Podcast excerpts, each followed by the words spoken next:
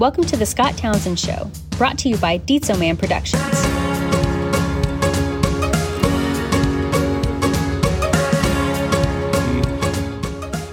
Hey, this is Scott Townsend. Thanks for joining the Scott Townsend Show. And today I have with me a special guest, a returning guest, Dr. Joshua Gentges.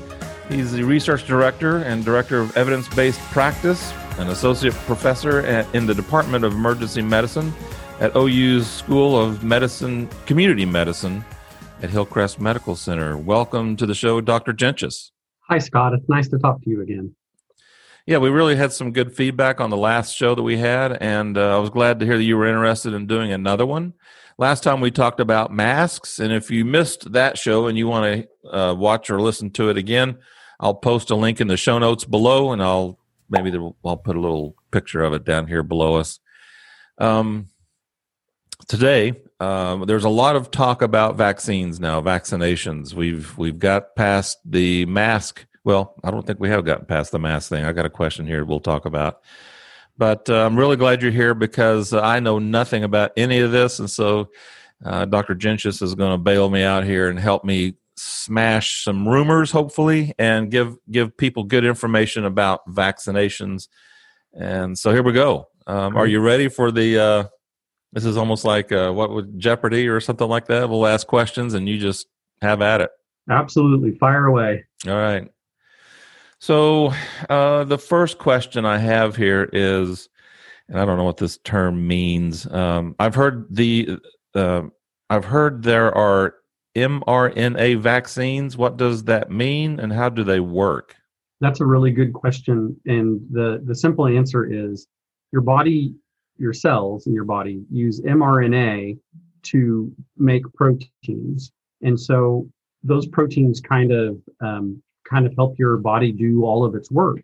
Well, in this case, the vaccine introduces a piece of mRNA into your system, and your body then uses that to make a protein that is part of the what they call the spike protein um, that goes that the vac- that the virus uses to insert itself into your cells. Once your body can recognize that spike protein, it can then fight it and it can prevent you from getting infected with the virus. Um, mRNA naturally breaks down within your system in a matter of hours, and there's no way for your body to you to to make any new mRNA. Just what they injected into you, that's all that happens, and then it goes away on its own. Hmm. Okay. Uh, second question. This is this came from uh, Facebook. Uh, Denise asks, "Does do you think it is safe for people who take biological injections for RA, psoriatic arthritis, etc.? I don't know what I, RA is, but uh, so I think that those kind of decisions on whether or not you should get the vaccination if you're immunocompromised in general um, are decisions you should make with your physician. However, um, I would say that um, for most patients who have you know RA or on some kind of immune modulating drug or have some other reason for their immune system to be depressed, they are at much higher risk from contracting COVID and becoming ill than they would be from getting ill from the vaccine. It's possible that they would have a greater kind of side effect profile from getting the vaccine um, than people who are not um, compromised in their immune system, or they might have a, a smaller side effect profile. But when it comes to these mRNA vaccines, they seem to be pretty safe and effective. And so most patients who have immune compromise, the CDC is recommending that they get the vaccine. In fact, they tend to be either in tier one or tier two vaccine distribution plans. That brings up a good question. Um, everything that we talk about on the show today, I'm not a doctor, so don't ask or don't call me or ask me any medical questions. And with everything that we say on the show today, wouldn't you say it, it, it needs to, you need to bounce this off your, you know, physician? Um, I think, yeah, I think that when people have questions about um, getting the vaccine or, or things like that, if they can contact their physician, that's always a, a great option for them to do. Um, another local, you know, local kind of resources for people would be through their local health department. Um, in at least in Tulsa County, and I think this is the case in Washington County too, Um, the local health department is coordinating the vaccination of people through the through the county. So they know all about these vaccines and they're very good at answering those types of questions if people have a specific concern. Um, but the take home message for these vaccines, especially the Moderna and Pfizer vaccines, is that they seem to be very, very safe and they're 95% effective at preventing severe um, COVID 19 disease. I heard yesterday on, on the radio, um, so I'll run this by you. I heard that uh, Johnson and Johnson has a new one out that's 66%. Is that does that mean that I would rather take Pfizer or Moderna versus Johnson and Johnson?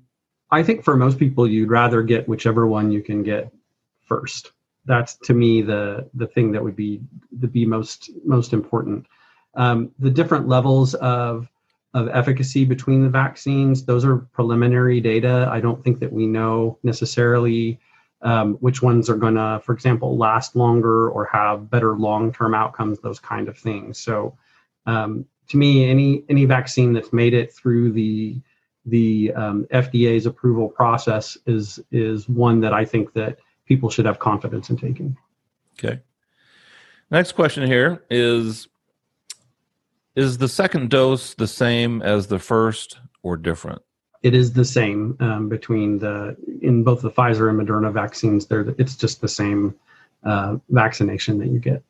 It's just an, an extra an extra bit to kind of get your body um, to to really do a good job of fighting the virus if it comes in contact with it. Okay. Should a pregnant woman take the vaccine or not? This is a really good question, and um, I'm not certain that anybody knows the answer strictly. Um, the reason is that when it comes to pregnant women and breastfeeding women, the clinical trials that were performed um, did not include those those particular populations. Um, so far in um, post vaccination kind of safety data, it doesn't look like there's been significant problems um, with either um, pregnant women or breastfeeding women, and, and it's likely that these vaccines are safe in those in those populations, but we just don't have complete data. Um, the I will say that the American College of Obstetricians and Gynecologists um, is recommending that that patients who want the vaccine who are pregnant or breastfeeding should be able to obtain it. Okay. Number see. No, here's another one. Once vaccinated, can you still transmit the virus? Um, it's likely that transmission is great, greatly reduced by getting the vaccination because these vaccines don't use any live virus. They're just a little piece of the protein um, that the virus uses. So since since there's no live virus and there's not really risk of getting the virus if you get the vaccination, it stands to reason that if you don't get infected, you're likely to, to cause less transmission. Um, but um, the the actual like primary clinical trials on that have not yet been conducted. And so, out of an overabundance of caution, the CDC is still recommending um, that if you have had the vaccination until community levels have fallen um, of transmission of the virus or um, until we have enough vaccination performed throughout the um, your local area to achieve herd immunity that we still recommend masking and social distancing at that at that point even after you've got the vaccination even after you've gotten the vaccination now the cdc does say that if you are in a group like a, a cohort of people where everyone has you know received both vaccinations and are past the the 10 day to two week waiting period that um, you should be able to congregate with that group um, reasonably safely just because the transmission rates will have fallen so low um, within that group. this is just me thinking, but I almost want to put like a armband on my arm once I once I get vaccinated, so that people will know, hey, that guy's been vaccinated, you know. But that it's happened for you. Yeah. Um, but then that wouldn't stop people from doing it who hadn't got vaccinated and i worry too about people who end up having you know fear of missing out and and you know i think that i think too that from a privacy standpoint my personal preference would be just to you know to do what i'm supposed to do in public and and just go on with my with my life um, you know, I've been vaccinated. You know, I got both vaccines um, at this point. So, um, but I'm still social distancing and still masking in public. How was that experience for you? I mean, did you uh, side effects or any kind of? So it's a good question. the The side effect profile ranges from people have no symptoms at all to, you know, a, a mild sore arm for 12 hours or a day or so, um, which was what my experience was. And but some people get, you know, fairly hot fever and chills and you know maybe a slight cough, body aches, headache. They get basically what are symptoms of of mild COVID disease um, but like I said earlier, since that um, mRNA breaks down in your cells naturally, um, these these symptoms don't really last for more than a day, um, and then they go away on their own. Okay. Uh, can you get one shot from Pfizer and the second from Moderna? So it's it's preferred that you don't, and the reason is that um, the vaccines were developed differently. They um, had a, you know, they don't necessarily use the same um, the same mechanisms and the same protein and things like that. Um, and no no trials were performed, you know, looking at, for example, getting the Pfizer one first and then the Moderna one next. Um, that being said, in a pinch, if there's no other choice for your second vaccination, it's okay to get, um, you know, the Pfizer one first and then the Moderna one second. It's not preferred, but it's okay. We we think that it probably would improve the level of immunity to severe disease that you would have. The problem is we don't know how much. Hmm. So when I get my first vaccination, how long is it before I get my second one? Um, so in general, two weeks is the the time period you'll get. You'll get a little card. Um, it comes from the CDC. Um, it's just a little paper card and it'll have um, the vaccine that you received and what lot the vaccine was in, okay. in case there's a contaminated lot or if there's a problem with, um, you know, how well the refrigeration worked or something that they can contact you. Uh, the chances of that, by the way, are vanishingly low. But it'll also say on the card what your date is for your second vaccination. It's okay. okay to flex that a little bit. Like it doesn't have to be exactly two weeks after or exactly 14 days after or whatever. Um, you, you, can flex by you know days to weeks and you still have um, you still have improved immunity from the second shot. Okay, cool. Um, next one here. Will I have to get another shot next year? That's a good question, and nobody knows the answer. Um, hmm. This we've only had this this disease in the United States for roughly a year, and we've had access to vaccinations for for less than two months. And during that period of time, you know, we're we're kind of trying to learn and get new information about it. It is likely that the coronavirus will not mutate as rapidly as the flu virus does, for example. Um, so finding, you know, brand new vaccines to to um, to fight it probably won't be as necessary as has been with the flu. Um, but um, the other thing, the other reason why you have to get a flu shot every year is that our bodies uh, don't don't remember the flu virus for long periods of time. And we don't know if that is the case for the coronavirus or not.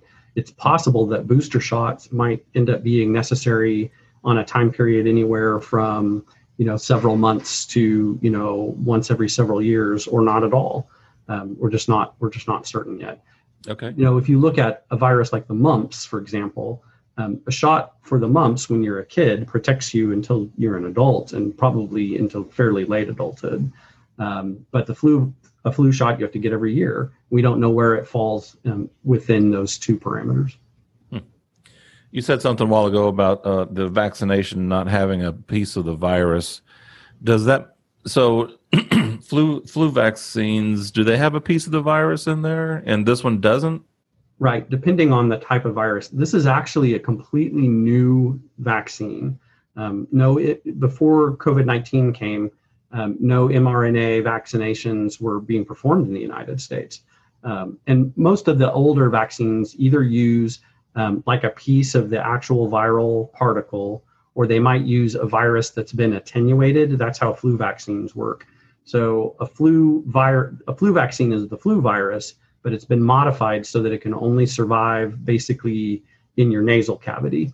So it doesn't infect you systemically. It gets in your nasal cavity, your body makes antibodies to it, and then then you can fight it afterwards. Um, okay. Um, but since this one is this one's completely novel, it just uses um, a technique um, that transcribes some of that mRNA from the virus. It like takes that, um, and then we make more of it in a in a factory, and then we just package up that little piece of mRNA and use it as the um, and use it use it as a way for your body to recognize the virus when it comes forward. Okay. Is the coronavirus going to mutate like the common flu? I think you just answered that. It will um, mutate. All viruses mutate. Whether or not it mutates to the extent that the flu virus has mutated over the the decades is unknown. If I get the coronavirus, would would would help me to get the vaccine to fight off the vi- if I get the coronavirus, would it help me to get the vaccine to fight off the virus? Yes. Um, so we're recommending now um, that if you've had uh, a bout of COVID 19, um, that you still um, get the vaccination whenever your tier comes up. Um, the, the caveat there is that uh, you should not receive the vaccine within 90 days of, of having coronavirus. So if you've had coronavirus, you know, three months after that is when you would be eligible for the vaccination bonus question. This is one of the uh, um, rumors that I saw that uh, I hope you can. Uh, I'm sure you're going to be able to knock this one out of the park. Is wearing a mask dangerous? Nope. Um, so it turns out that um, various types of masks are effective for uh, preventing transmission of the coronavirus, um, and none of them are dangerous to wear. Um, I, you know, just anecdotally, I wear um, either an N95 or a surgical mask or both um, between 10 and 12 hours a day, uh, most of the days of the week whenever I'm working clinically. And, and uh, I've had no ill effects from it. It doesn't reduce your oxygenation levels. There's no evidence that people have increased levels of respiratory illness whenever they wear a mask. Um, masks are masks are safe to wear. Someone said that it was uh, a petri dish of uh, I mean, I, I, guess if you wear the same mask without cleaning it or something, that sure. I mean, it would be like if you wear any type of clothing, yeah, you know, day after day, day after day, without putting it in the washer. You know, that would of course be a problem. Yeah. But any piece of clothing that I mean, we don't we don't freak out about wearing a hat, for example, or our socks or gloves. Um, there's there's no difference between wearing those things and and wearing a mask. So, you know, calling it a petri dish there are there are types of bacteria and viruses on our skin at all times. So the mask does not i you know does not have any effect on whether or not those those things are already living on your skin. You don't have any choice or effect on that. And masking is is completely is masking is safe. So is there anything else you'd like to say or um, I, that, those are my questions for now. I'm sure we'll have, we may have to do this again. We, you know, there might, there might be more questions. I'm sure there will be. What I'd um, like to say is that we have the chance now to turn the corner. We have the chance to turn the corner on this. We're starting to see um, some reduced numbers um, around the state of total numbers of new cases of coronavirus. Um, positivity rates are starting to move in the right direction but we still have completely full hospitals and we still have um, you know you know an unacceptable number of infections and deaths around around the state. So i would plead with people that they they please follow recommendations that they you know wear their mask whenever they're in public that they social distance um, you know whenever it's possible that they stay at home um, if they have the opportunity to do so until we get enough shots in arms to to really start meaningfully reducing transmission levels. I'd also like to say a big hat tip to Kelly Williams, the city um, with the city of Bartlesville with their uh, Beeville bill and the campaign to help uh, kick COVID to the curb, so to speak. Um, and in full disclosure, I'm part of that committee uh, that helped design the uh, campaign. But uh, I really appreciate your support on that and helping us all you know work together and applying your knowledge and expertise I'm so that we can uh, hopefully get this thing taken care of sooner than later. I really do think we have a, a good chance by, um, I think by summertime where we can have a, a lot of return to normal activities and and kind of get things back to normal. That's that's kind of our goal in the state and and it's the CDC's goal as well. Well, Dr. Gentges, thanks for your time once again. As always, it's a pleasure to have you. It's an honor to have you here and share your knowledge and expertise with us. And uh, much luck to you and um, what you're doing down there in Tulsa. If you have any more questions, you can uh, send me an email, Scott Townsend 2400 at gmail.com, and I'll pass them along to Dr. Gentges, or we may even have to have another show uh, where we answer some more questions if, if there are any that come up. And who knows, this thing is such in flux. You know, there may something come up, you know, nationally that, you know, it's been kind of one of those deals. So, yeah, if you like the podcast, if you like the show, you know, like, subscribe, um, tell your friends, write a review. Um, but yeah, and and if you want to listen to the show on your smart speaker, just say the Scott Townsend Show with Alexa, and uh, she'll start playing the show. But anyway, for Dr. Gentges, this is Scott Townsend. Thanks for uh, watching and listening to the Scott Townsend Show, and talk to you later.